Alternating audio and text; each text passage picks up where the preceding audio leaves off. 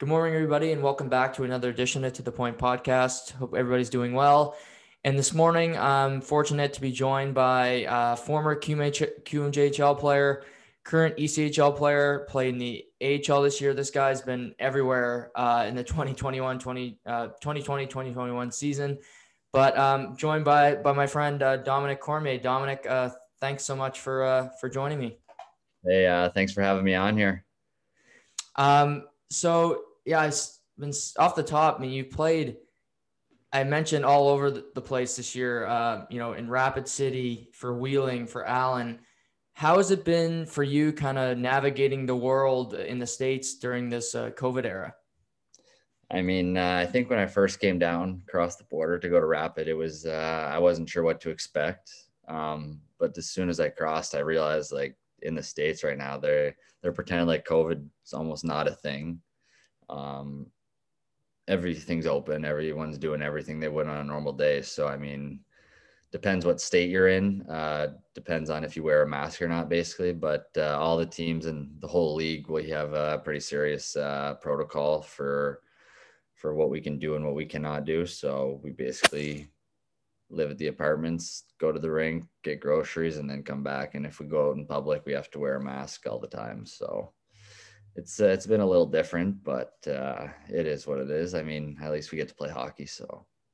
Right. And you're in Allen, Texas now. Do you guys have like full capacity, or what's the crowd like?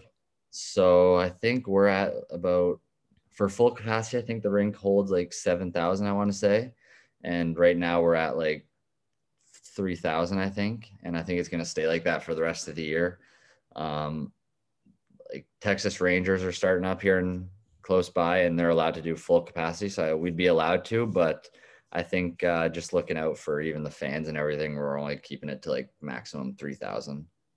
Right. Yeah. I know the Jays actually play there during their home opener. Could you guys go to the games, or is that be like a protocol you can't go? I'm not sure. I haven't really asked, but I saw that they're coming here on April 5th. Mm-hmm. So April 5th, 6th, and 7th, I think. So depending if we have games or not or whatever, but I'm definitely going to find that out. Yeah, obviously you played in Quebec, being in, Rapid City, Wheeling, Texas. What's been your favorite locale that you've stayed at, different parts of your career? What's your favorite place that you've lived in? I mean, I'd say as of right now, it's probably Texas. I mean, waking up and it's already like 20, 23 degrees outside, sunny. It's kind of hard to beat that. And then after practice, we all just go chill at the pool here at the apartment. So that's definitely a good lifestyle. But I think probably Rimouski, when I played there my first couple of years as a junior. The city there was unbelievable. The fans were crazy for us, and they were just diehard hockey fans over there. And I was lucky enough to have a good team a couple of years, so that definitely helped too. Yeah, you mentioned playing in Rimouski to start your Q career. Before you got there, as a youngster, kind of before the Q, when did it kind of click for you that you playing in the Q could become a reality?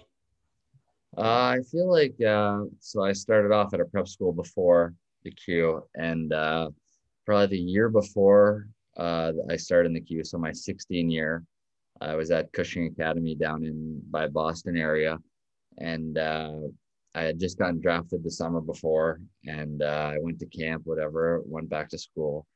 And then when I was at camp that in the 16 year, I realized like I could probably maybe jump in next year and make an impact in the Q right away. So I think for me, just building confidence through that, my 16 year going back to school, I think that really helped.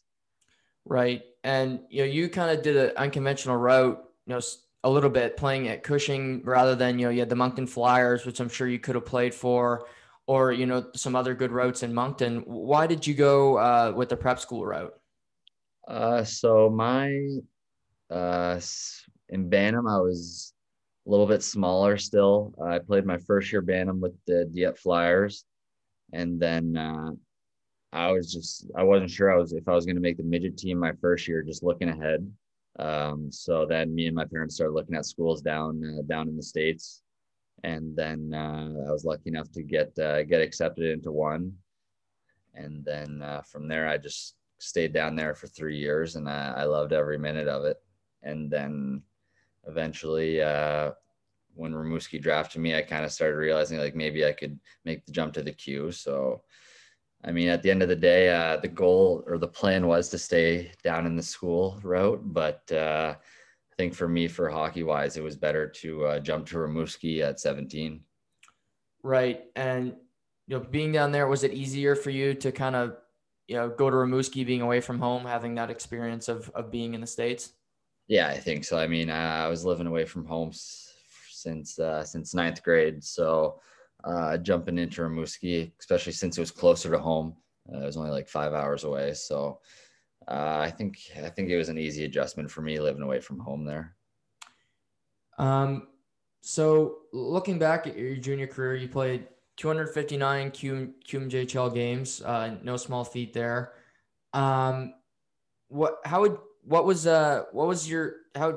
Describe your playing style from when you entered the league to, coming out of it now? I think when I first got there at 17, I was just kind of trying to fit in. We had a lot of D back in the year before Rimouski won the Mem Cup or the President's Cup. So, they had a lot of vets coming back, and I was just kind of following their role, following their lead, that sort of thing. And then I think as the year went on, I just gained more confidence in my offensive side, and then found myself being more of an offensive defense throughout the years. Right. And what was it like playing for Rimouski? I mean, they're a storied franchise, Sidney Crosby, you ended up playing with Lafreniere. Yeah. Was there a certain aura playing in Rimouski? Yeah. I mean, it was just a winning organization. I mean, they're Brad Richards, LeCavalier, Crosby, Lafreniere now. I mean, the list just goes on and on of guys that have just came out of there. I mean, it was like I said, it was definitely a hockey community. Even the fans were all in. It was really a good time. You said playing with Lafreniere. What was it like going up against him in practice? Yeah, so he was actually still 15 when he came, because he's got a late birthday. So the first couple of months he was 15, and I was I was 19 then, my 19 year. So I only had half a year playing with him, but he was really good. He was like 6 foot, 200 pounds at 15, just a big boy. He was the real deal at 15. So it was only a matter of time before he made that jump to the NHL. Did he ever get you in practice? Did he ever burn you? Oh yeah. Yeah. He was really good. Probably the most skilled guy I've ever gone up against. Right. Who was some other players that, you played against in your junior career that you'd say would be the toughest players you've gone up against? I'd probably say Pierre-Luc Dubois with the Jets now. He was big too. Just a big, fast forward. Who else? Probably when I played with Max Comtois in Victoriaville for half a year, he was just dominant. He was big, strong, could do basically anything on the ice. Timo Meier. I played against him when he played for Rouen. He was another big forward. These guys were just ready to make that jump already playing. So it was just a matter of time before they made that jump. Right. Just going back to Comtois for a second, obviously people know him for that World Juniors and then, all the fallout that happened with the death threats and all that negativity. What was he like, as a guy and kind of as a leader? Yeah, he came back from World Juniors a bit late because they went to the finals or whatever. And then he came back and he was positive. He was ready to win with Victoriaville. So right away we got along great. He was an awesome leader for us and obviously helped us so much during that the playoff run that we had. So playing for a lot of your career in Rimouski, then being traded to Victoriaville at the tail end of your career, how was that for you? How did you react to that trade? At first, it was a little weird playing 2.5 years in Rimouski, and then kind of when Rimouski was trying to go after it, like the cup, I got traded to Victo, who was also going after the cup. So I mean, it wasn't that wasn't too sad for me, but I mean, it's the business of hockey these days. One day you're on one team, the next year you're finding yourself on another. So, I mean, the guys in Victo were great. The coaching staff there was awesome. And I honestly think from that half year of 19 and my 20 year in Victo, I think that's when my game really took off. Yeah, I just looking at your stats, I mean, that tail end of the year in Victo, you had, you know, over 25 points in 33 games. Then you had 44 the next year in a full season with Victoriaville. What's the differences between the two places when it comes to the organization and, you know, the drive to win? Yeah, I think Rimouski was obviously a winning organization. Just everyone that's gone through there succeeds. And then Victoriaville, a smaller city. All the fans, my 19 year, they knew us wherever we'd go. We were treated as kings in Victoriaville that 19 year. And then, I mean, everyone in the city wanted to win. It wasn't just us. So that was a huge, I think every game after Christmas or something, we were sold out. So that showed how much they were, the fans were buying into the hockey in Victoriaville, which was huge for the city too. And being able to go pretty deep in that playoffs for the city of Victo was pretty cool. And I should have asked you this earlier, but obviously you got to, if anybody hears your name, it sounds French, but obviously listening to your interview, I know you're an English guy. What was it like going to Rimouski and then Victoriaville being, you know, English being your first language? My first 2 years in Victo or Rimouski, sorry, it was different, but I would say Rimouski, there's quite a bit of English there still, since it's kind of almost in New Brunswick, still the northern part, but, that was a little different. But then as the years went on, I'm pretty fluent in French now. So, I mean, I went to school in French when I was younger, going through middle school and that sort of stuff. So that was all right. And then being in Victo, my 19 and 20 years, basically all French for me. So I had to get used to it pretty quick. So in the long run, it might've been a good advantage if you end up coming back to New Brunswick. You might get a job exactly. In the future. Could be definitely beneficial for you. Exactly. Yeah. All your time in the Q, what was your favorite moment? If you had to pick one, what's your favorite moment from all your in the 259 games that you played? I'd either say getting the my first year, we actually had the home opener in the Vidéotron Center in Quebec, and that was actually a sold out game. So I think it was like 18,000 there. And we came out for warmups and it was already full. Like everyone was already there and they were just booing us when we came out. And that was a pretty cool feeling. I mean, the rivalry between Quebec and Rimouski has always been there for years now. Two teams that have great organizations, both win a lot. Yeah. Or I think my 19 year in Victo, when I got traded there, we had the outdoor game against Drummondville. And that Drummondville-Victoriaville rivalry that year was pretty crazy. I mean, two teams about 35 minutes apart from each other were both going for the cup. So things got pretty heated in those games. Do you remember your first QMJHL goal? Yeah, it was actually in Baie-Comeau, I think. Oh, really? Yeah, just a shot from the blue line. And found its way in the net. What? I've talked to Sawyer about Baie-Comeau and I've actually went to a playoff game there, but describe what it's like being on the ice in Baie-Comeau, because it's such a small rink and a passionate fan base. Yeah, especially when I was with Rimouski, that was a heated rivalry we had with them. I mean, pretty close teams too. So, I mean, it got pretty crazy in those games, and those fans over there, they loved the hockey there. So, I mean, it was fun going there. Wasn't my style of rink, being a smaller rink, but I mean, it is what it is. We had some pretty decent success in that rink, so I liked it a bit. Yeah. So moving from the Q, you decided to go to U Ottawa, and you had a successful year. You had 20 points in 27 games going to school. Did you have offers to go pro, or was school always the first option for you?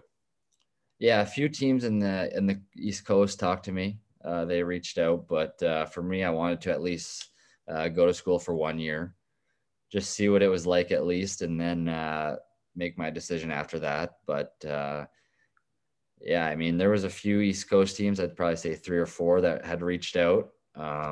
But I had decided pretty early that I was going to go to Ottawa in about January of my 20 year. So that was pretty early, a pretty early decision. So I kind of knew from then I was going to go to Ottawa. Yeah. Right. How was that? Did you enjoy the school experience? Yeah, it was definitely a good time. We had a great group of guys there too. And we were supposed to play in the Nationals. So that was we had a really good team too. A bunch of guys that were graduating after that year because the program had just restarted 4 years back. So all those guys were fourth years. And we definitely had a team to win it all. It sucked that we didn't get to play any games at Nationals, but I mean, we had a successful season. I mean, we were top in our league, won everything there, and then lost to Guelph in the finals of the Queen's Cup in third overtime. So it was definitely right down to the wire, but we had a great group of guys, and it was an awesome time. So yeah, you go through that year, pretty successful, as you said, had a lot of fun in Ottawa. Why did you decide to leave and then, you know, take the East Coast route that you're on now? I think it was just me feeling ready to make the steps to pro. I mean, still being a young D in the coast right now, most defense here are graduating college in the States at, I think, 25. So I felt if I can get my feet wet this year, my rookie season over with, and then being only 23, I'm still a young D in this league, young player in this league. So I think that's good for me, since I'm here in Allen on a good team here, and being able to show that I can play at a young age, it'll only help me. Right. Did any of the COVID, with the team not being able to play, with U Sports and everything this year, did that come into your decision? Kind of, but I think my decision was made to sign in Reading, the farm team with the Flyers. That I made that decision in, I'd say, probably May. So the U Sports season hadn't been canceled yet, but obviously it wasn't looking good. But my decision had been made before that.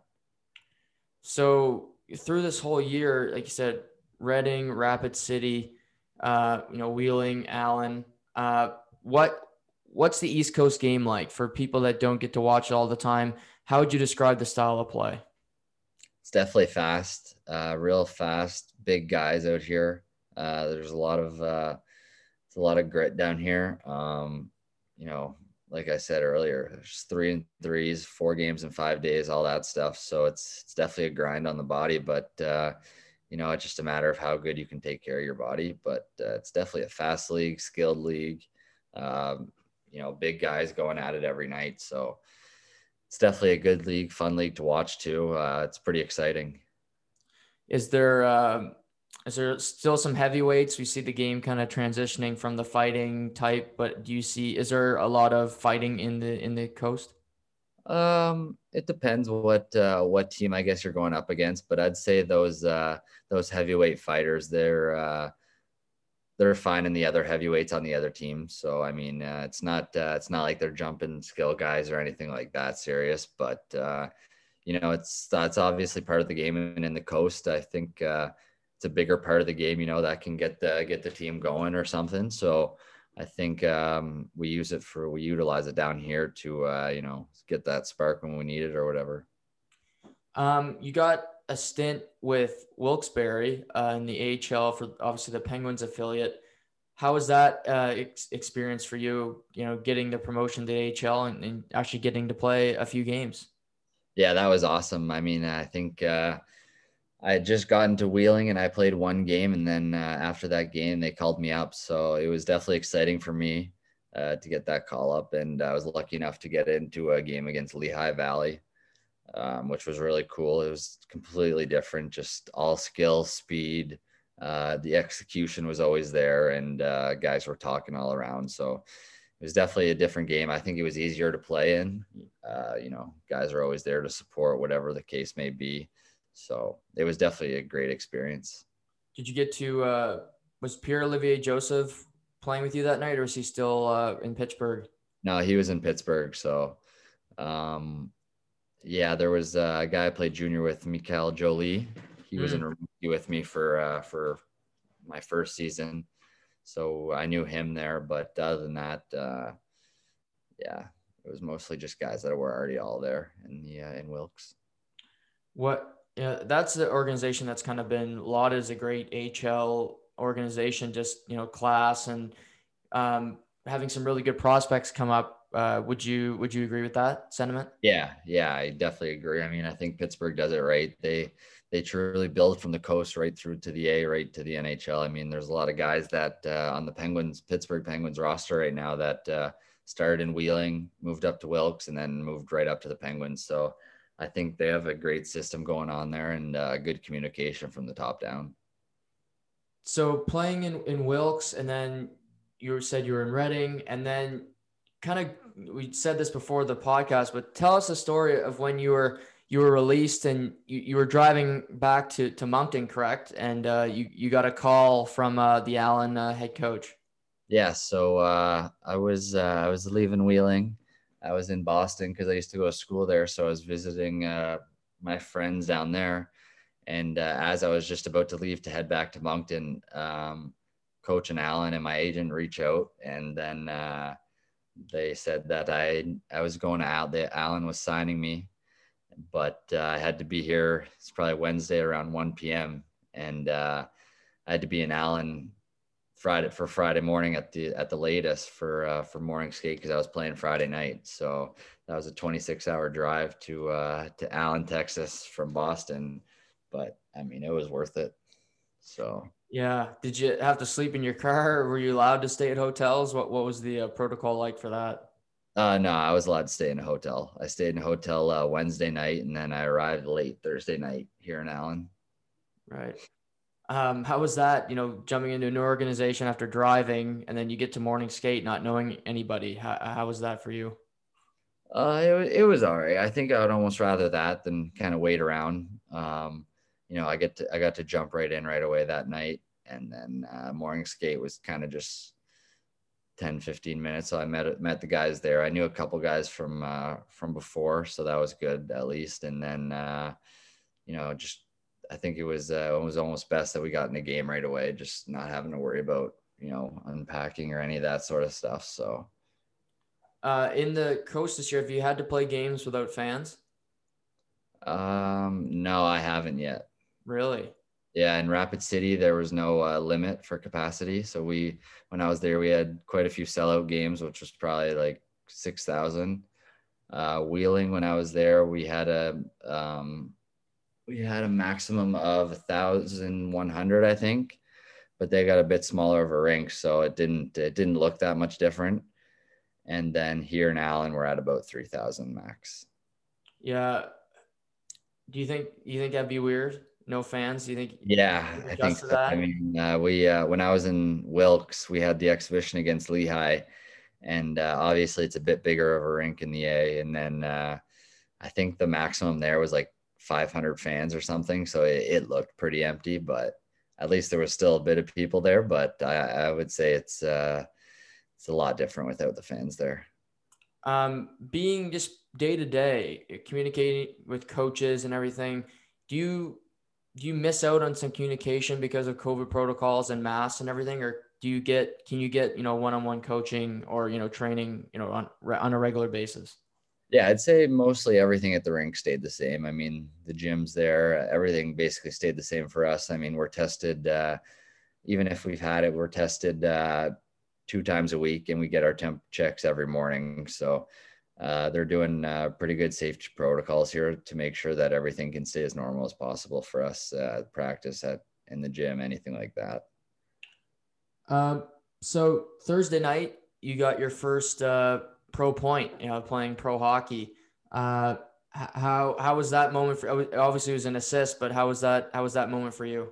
Yeah, it was pretty cool, especially to be able to get that against Rapid City. It was pretty cool. You know, it was on the PK, so I wasn't expecting my first point to come on the PK, but I mean, I guess I'll take it. Right. Did you get to keep the game puck? No, I didn't. I didn't get to keep the game puck, but it is what it is. Yeah. Did the other team take it? No, I don't know where it went. I wasn't too worried about it, but we'll see. And you know, you're playing this year in the ECHL. You said the season, regular season, goes till June. You said you got like 30 games in 72 days, which is crazy amount of hockey. Yeah. But after this year, do you keep on planning? Do you plan on continuing the journey through the coast, AHL? What's your long-term plans? I'd say for next year. So actually, since Reading folded due to COVID, anyone that signed on a team that folded has to go back to that team next year if they want to play in the coast. So I'll have to go back to Reading next year. So we had a really good team. Like a lot of the guys signed are playing this year on other teams. So we're all ready to go for next year too. So I think I'll be in Reading next year, and then we're going to have a really solid team over there. So I think I'm just going to take it year by year. And then, you know, you never know what could happen being a young defense. You know, everyone's kind of looking to upgrade on the back end and get better skating Ds and stuff. So I think that's right up my alley. And then you never know what can happen from there. Right. And have you had to change your game being in the East Coast League? You mentioned it's fast with a lot of hard hits on defense. Have you had to change your game any since the switch from say junior until pro? I mean, I think always just working on my D zone game. That can never be, can never get good enough. You know what I mean? So, I think just working on that, but I'd say my game hasn't changed overly. Obviously the first game in the league was a little different, but getting used to it. But other than that, once I got my confidence going and all that, I think my game didn't really change much looking back from junior to now. For people that haven't seen you play, who's your player comparison from the NHL right now? Who would you compare yourself to? I mean, I try to compare my game to model my game after Chris Letang from the Penguins. So, I mean, it's a pretty big name, but I'd say that's who I try to play like. Right. You got his dangles. I mean, I try to sometimes, doesn't always work out, but, you know, at least I'm trying them sometimes. Right. No, well, Dom, it was great to catch up with you. I really appreciate you coming on the podcast, and, you know, best of luck the rest of the year, and we'll have to do this again. That sounds good, man. Thanks for having me on. Everybody, thanks for checking out this interview. Thanks again to Dom. I'll be back on here soon, but until then, take care and we'll talk soon.